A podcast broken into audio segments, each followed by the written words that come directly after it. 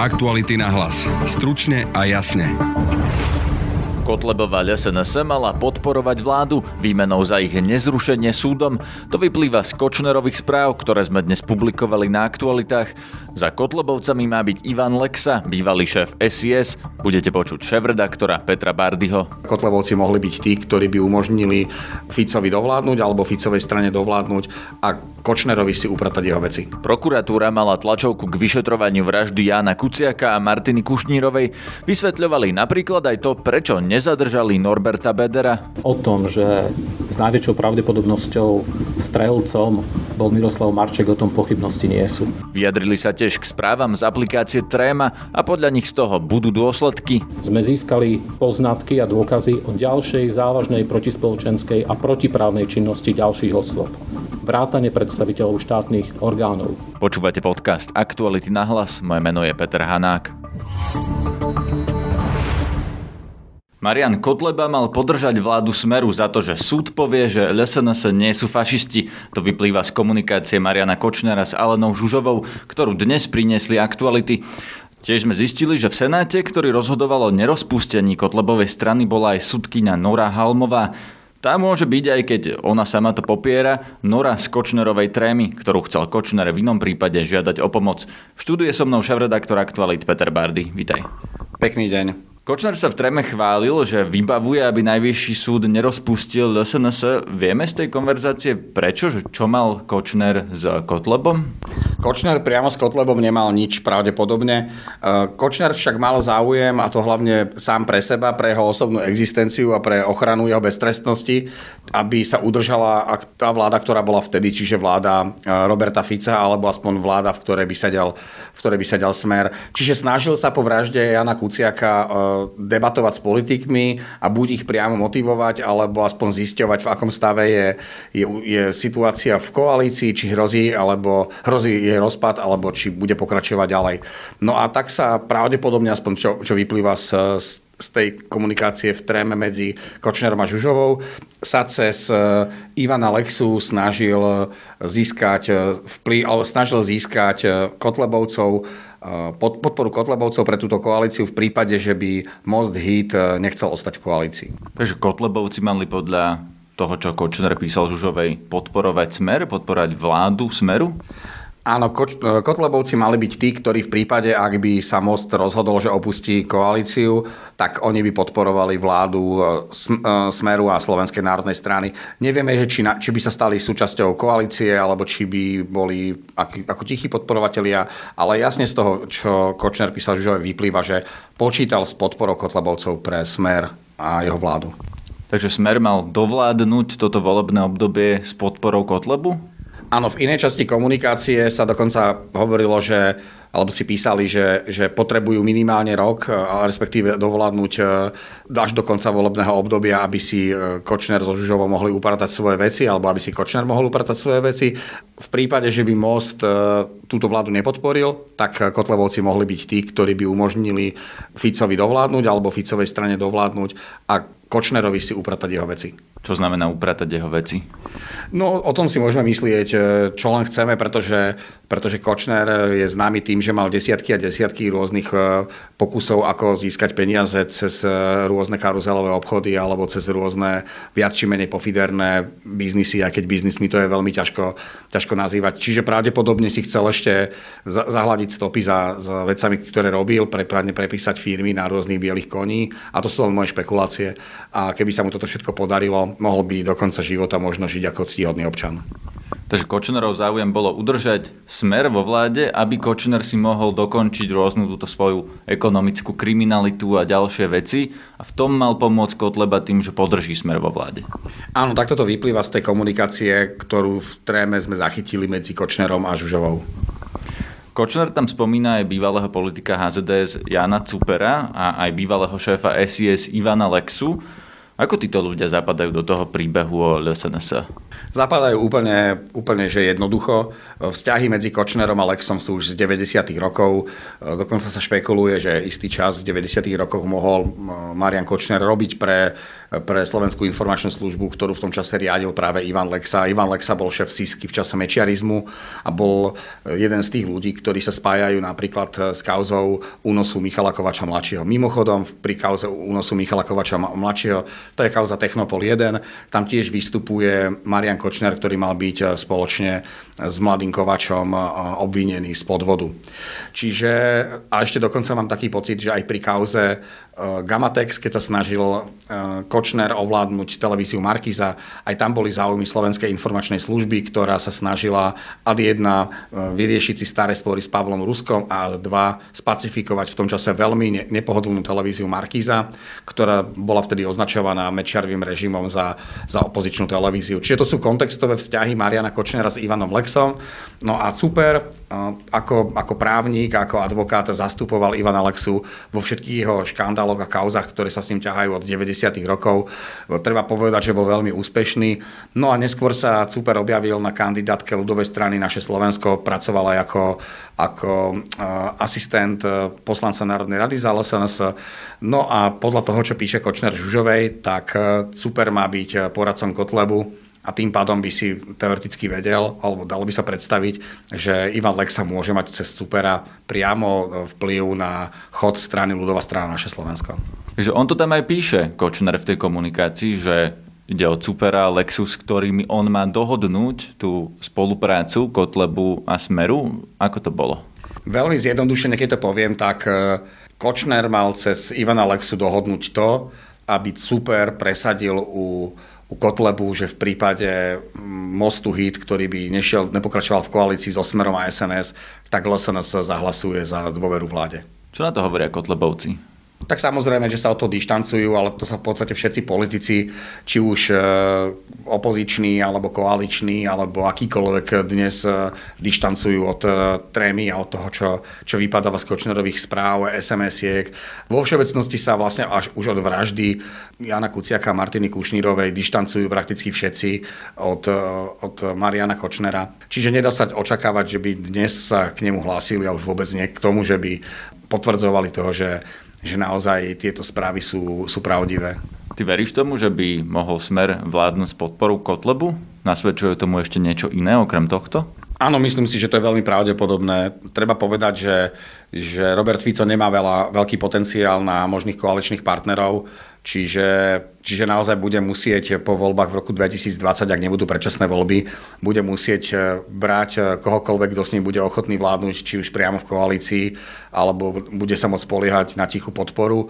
Kotlebovci už e, so Smerom niekoľkokrát spoločne zahlasovali a keď si pomôžem trošku českou kartou, tak tak som si tiež nedokázal predstaviť ešte pred dvomi, tromi rokmi, že by v Čechách mohli vládnuť komunisti a dnes tam máme vládu Andreja Babiša s tichou podporou komunistickej strany, čiže Čiže nie je vôbec vylúčené, že sa môže Fico spoliehať na to, že, že raz môže vládnuť aj s podporou Mariana Kotlavu. Vrátim sa ešte k tomu najvyššiemu súdu. Siahajú naozaj Kočnerové chápadla tak ďaleko, že si dokáže vybaviť, ako rozhodne najvyšší súd? Ja dúfam, že nie, ale, ale tréma ukazuje, že, že, keď, že keby tam hneď aj nesiahali, tak eh, Kočner sa na ne môže spoliehať. To, čo sa ukazuje aj s odstupom času, keď, eh, keď v tej komunikácii so Žužovou, o ktorej teraz hovoríme, hovoril o tom, že najvyšší súd eh, zamietie alebo, alebo zruší žalobu generálneho prokurátora Jaromíra Čižnára, ktorá sa týkala zrušenia LSNS, tak dnes vieme, že, že k tomu došlo.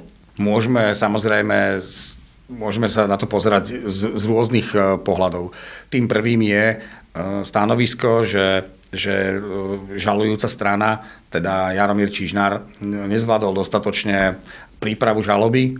Na druhej strane v Senáte sedela súdkynia Nora Halmová, ktorá by mohla byť súdkyňou Norov, o ktorej si písal Kočner s Bederom a na ktorú sa Kočner chcel spoliehať prvo pri prvom súde kauzy zmeniek televízie Markíza. Čiže ak e, táto súdkynia je súdkyňou Norov, na ktorú sa Kočner spoliehal, tak, e, tak to vrhá určitý tieň podozrenia.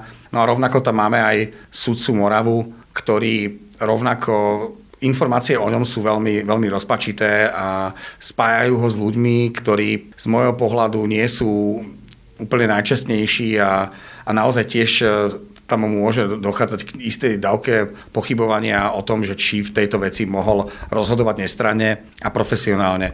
Ale to sú všetko dnes len domnienky, nepotrebujeme viac dôkazov a viac dát a som presvedčený, že ak, ak Kočner mal naozaj vplyv na najvyšší súd a slovenská policia, vyšetrovateľia budú mať záujem to vyšetriť, ja som presvedčený, že ten záujem tu je, tak sa to vyšetrí a tí, ktorí sú nečestní, tak, tak budú potrestaní. Predsa len to znie ako dosť veľká náhoda, že v Senáte je práve Nora Halmová, o ktorej, ktorá priznala, že sa pozná s Kočnerom a Bederom a že si s Bederom dokonca týka? Áno, je to veľká náhoda, predovšetkým presne tak v tom kontexte, že sluboval, že ten, ten súd rozhodne tak, ako rozhodne a, že, a ten súd dnes naozaj rozhodol, ako rozhodol. Na druhej strane treba povedať, že je veľmi pravdepodobné, že naozaj žaloba, ktorú pripravil Jaromír Čižnár, nebola dobre spracovaná a že, že najvyšší súd e, úplne pri pri všetkej počestnosti, profesionalite a vážnosti rozhodol, že nerozpustí LSNS e, a že ju neuzná za fašistickú, pretože tá žaloba bola zle pripravená. Čo z tohto všetkého vyplýva pre teba? Čo je najdôležitejšie poučenie z dnešného dňa, z tých informácií, ktoré sme dnes priniesli? No pre mňa je to pokračovanie niečoho väčšieho. Celá tréma medzi, ktorá sa vlastne z Kočnerovho telefónu podarila vytiahnuť, alebo z tej aplikácie, ktorá bola či už medzi ním a Bederom, alebo dnes medzi Kočnerom a Žužovou. Treba to brať veľmi vážne, netreba to podceňovať, lebo je tu ambícia zľahčovať to a hovoriť o Kočnerovi ako o nejakom žvanilovi, ktorý sa iba chválil tým, koho všetkého pozná, nemusela to byť pravda, koho všetkého vie vymeniť a nemusela to byť pravda. Lenže ono to, keď si to človek postupne pozerá, tak ono to nevyzerá len ako čisté chválenie sa.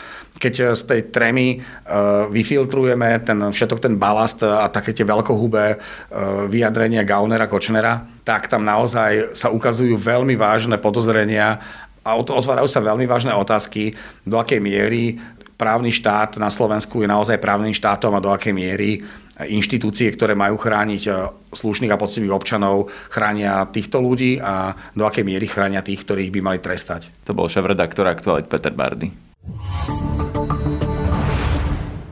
Špeciálna prokuratúra zorganizovala tlačovku k vyšetrovaniu vraždy Jana Kuciaka a Martiny Kušnírovej. Dozorujúci prokurátori potvrdili, že skupinu okolo Aleny Žužovej obvinili aj z prípravy vražd Daniela Lipšica a prokurátorov Maroša Žilinku a Petra Šufliarského a títo istí ľudia sú podozriví aj v ďalších prípadoch vražd. Pokiaľ ide o samotnú zbraň, ktorá bola použitá pri vražde Jana Kuciaka a Martiny Kušnírovej, táto sa nenašla. Tá zbraň bola upravovaná, vieme, kto ju zabezpečil, vieme, kto ju upravil. E, máme dokonca aj pôvodnú časť tejto zbrane, konkrétne hlaveň, ale samotná zbraň sa nepodarila nájsť. Máme pochybnosti k samotnému priebehu vraždy, to znamená postupnosti, možno miestam alebo priebehu strelby na poškodených, ale o tom, že s najväčšou pravdepodobnosťou strelcom bol Miroslav Marček, o tom pochybnosti nie sú. A v tomto smere hovoria aj znalecké posudky. K objednávke vraždy magistra Šufliarského malo dôjsť v lete roku 2018 a k jej realizácii v jesenných mesiacoch roku 2018. K dokonaniu objednaných vražd nedošlo len z hodou náhod, pričom napríklad k usmrteniu magistra Šufliarského nedošlo iba dôsledku zadržania obvinených v súvislosti s úkladnou vraždou nebohého Jana Kuciaka a jeho partnerky už táto skutočnosť potvrdzuje, že objednávky vražd boli reálne a poškodeným hrozilo bezprostredné a skutočne smrteľné nebezpečenstvo zo strany obvinených. Pre informáciu dodávam, že uznesením vyšetrovateľa zo dňa 15.8.2019 došlo k spojeniu trestnej veci poškodeného Jana Kuciaka s trestnou vecou poškodeného Petra Molnára, ktorý bol zavraždený v roku 2016 a je sú rovnako stíhaní ako obvinený Tomáš S. a Miroslav M. Súhrne tak možno uvieť, že v prípade tejto skupiny obvinených ide o dôvodné podozrenie zo spáchania najmenej štyroch dokonaných úkladných vražd a najmenej troch príprav najmen, ďalších najmenej troch príprav úkladných vražd. Aj s ohľadom na osoby poškodených ide zjavne o prípad, ktorý je v dejinách slovenskej kriminalistiky výnimočný. Pokiaľ ide o aktuálny stav konania, dospeli sme do štádia, keď je možné reálne očakávať jeho skončenie a to v takej lehote, aby nebolo nevyhnutné pristúpiť ďalšiemu predlženiu lehoty väzby, ktorá je do 27. novembra 2019. Vyšetrovateľ by preto mal v priebehu mesiaca september umožniť všetkým oprávneným osobám, aby sa oboznámili s výsledkami vyšetrovania a pokiaľ nedôjde k zásadným zmenám, urobíme všetko preto, aby následne mohla byť pre uvedené skutky podaná obžaloba na špecializovaný trestný súd. Prokurátori tvrdia, že popri vyšetrovaní vraždy sa objavilo množstvo iných trestných činov, a to aj predstaviteľov štátu. Opakovane vás upozorňujeme, že práve v tomto období sa budú stupňovať snahy o spochybnenie nás ako členov vyšetrovacieho týmu, pretože popri dokumentovaní závažnej vraždy Jána Kuciaka a jeho partnerky, ako, ako aj ďalších vražd, sme získali poznatky a dôkazy o ďalšej závažnej protispoločenskej a protiprávnej činnosti ďalších osôb. Vrátane predstaviteľov štátnych orgánov. To hovorím s plnou vážnosťou. Práve tieto osoby majú dôvodný záujem na to, aby spochybnili členov týmu, ako aj spochybnili dôkazy, ktoré boli zabezpečené a tak zmarili objektívne vyšetrovanie ich činnosti. V tomto štádiu vám nebudeme špecifikovať konkrétne osoby. Myslím si, že v relatívne dohľadnom čase sa dozviete, kto vystupuje, kto komunikoval a kto pravdepodobne sa dopúšťal protiprávnej činnosti. Ale sú tam veľmi závažné a dôležité mená, respektíve osoby, ktoré komunikovali s Marianom K. Upozorňujem, z nášho pohľadu nie je dôležité to, že niekto s ním komunikoval. Dôležitý je obsah a dôležitý je najmä nasledujúca činnosť týchto osôb. Čiže ľudia vo vedení štátu? Nehovorím o vedení štátu, hovorím o mm, predstaviteľoch justičných orgánov, respektíve štátnych orgánov pôsobiacich na rôznych úrovniach štátu. Je podrobne analyzovaná celá komunikácia zaistená pre potreby trestného konania. Môžem povedať, tie informácie, ktoré boli minulý týždeň publikované o rozsahu komunikácie zaistenej sú troška nepresné.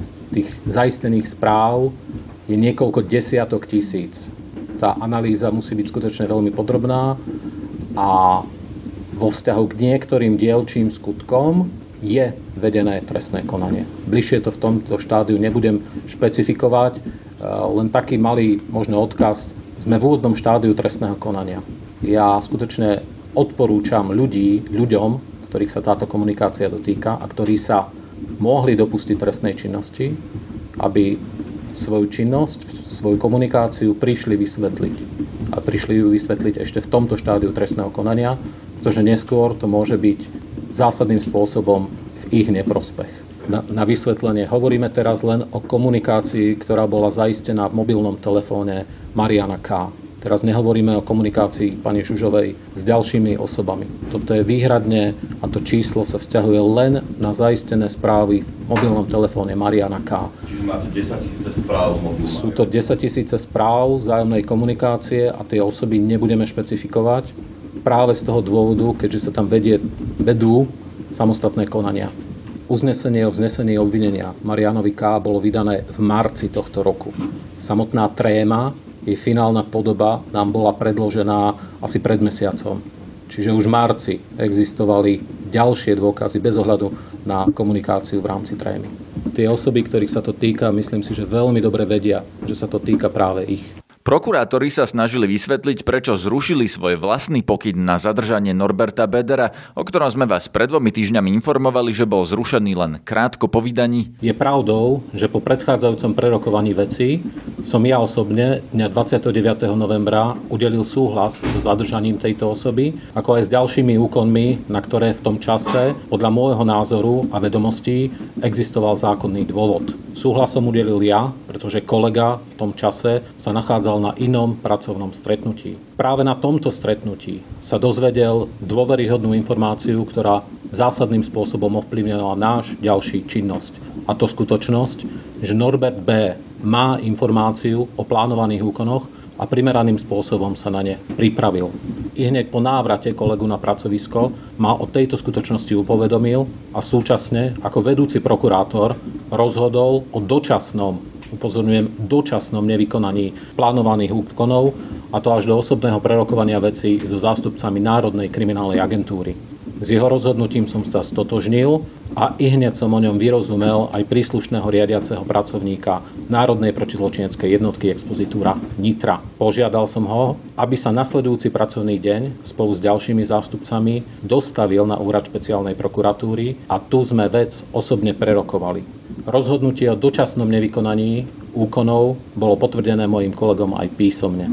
Z dôvodov na strane polície k stretnutiu nemohlo dôjsť nasledujúci pracovný deň, ale uskutočnilo sa až nasledujúci pondelok, teda v podstate o 3 dní. Na tomto stretnutí sme zástupcom Národnej kriminálnej agentúry podrobne vysvetlili dôvody, ktoré nás viedli k rozhodnutiu o nevykonaní úkonov a môžem zodpovedne povedať, že zástupcovia NAKY toto naše vysvetlenie plne akceptovali. Zároveň musím aj dodať, že práve v čase nášho stretnutia sa potvrdila dôveryhodnosť informácie v tom smere, že práve vtedy sa Norbert B. dostavil na Národnú protizločineckú jednotku do Nitry a priamo vyšetrovateľovi potvrdil, že mal o týchto úkonoch vedomosť. Ďalšou novou informáciou je, že policajné lustrácie sa týkali aj prokurátorov. Veľmi nerád to hovorím. Neboli ste lustrovaní len vy, ako niektorí novinári, ale môžem povedať, že boli lustrovaní aj niektorí naši kolegovia a rovnaké tzv. diagramy alebo pavúky, ktoré ste mohli vidieť minulý týždeň, tak takéto mali byť spracované aj vo vzťahu k ním. Úrad špeciálnej prokuratúry tiež ozrejmil, ako sa dostal ku Kočnerovej tréme. Telefón s týmto obsahom dal policajtom Peter Todd, ktorý pre Kočnera sledoval novinárov. Aplikácia ako taká neuchováva správy. Správy sa môžu uchovať, pokiaľ si to ten užívateľ ponechá, tak sa e, uchovávajú v jeho telefóne nie niekde vo virtuálnom priestore. My sme zaistili, a opakujem, bolo to preskúmané znalcami a tie správy boli tej podobe, v akej sú, boli zaistené v mobilnom telefóne Mariana K. Pán Todd sa k tomuto veľmi podrobne vyjadril o svojej výpovedi. Z tej výpovede vyplýva, že práve Marian Kočner mu zveril nielen telefón, ale aj niekoľko svojich ďalších vecí, vrátane osobného motorového vozidla a on potom, ako sa rozhodol spolupracovať s orgánmi činnými v trestnom konaní, tak tieto veci všetky vydal pre potreby trestného konania. Čiže Peter Todd ich mal od Mariana K. a následne ich vydal pre potreby trestného konania. Ešte jednu vetu k tomu. Pán Todd bol vypočutý v prípravnom konaní ako svedok. Bol poučený o trestných následkoch krivej výpovede, krivého obvinenia ostatných práv a povinnostiach svedka a vyhlásil, že poučeniu porozumel, takže musíme brať ten stav, že vypovedal pravdu a že povedal skutočne, od koho ten telefon dostal, kedy ho dostal, na aký účel a, a čo s ním mal urobiť. Počúvajte nás aj zajtra. Nájdete nás na našej stránke Aktuality.sk lomka podcasty, na Facebooku podcasty Aktuality.sk a na Instagrame Aktuality na hlas. Na dnešnom podcaste sa podielali Laura Kelová a Denisa Hopková. Zdraví vás Peter Hanák. Aktuality na hlas. Stručne a jasne.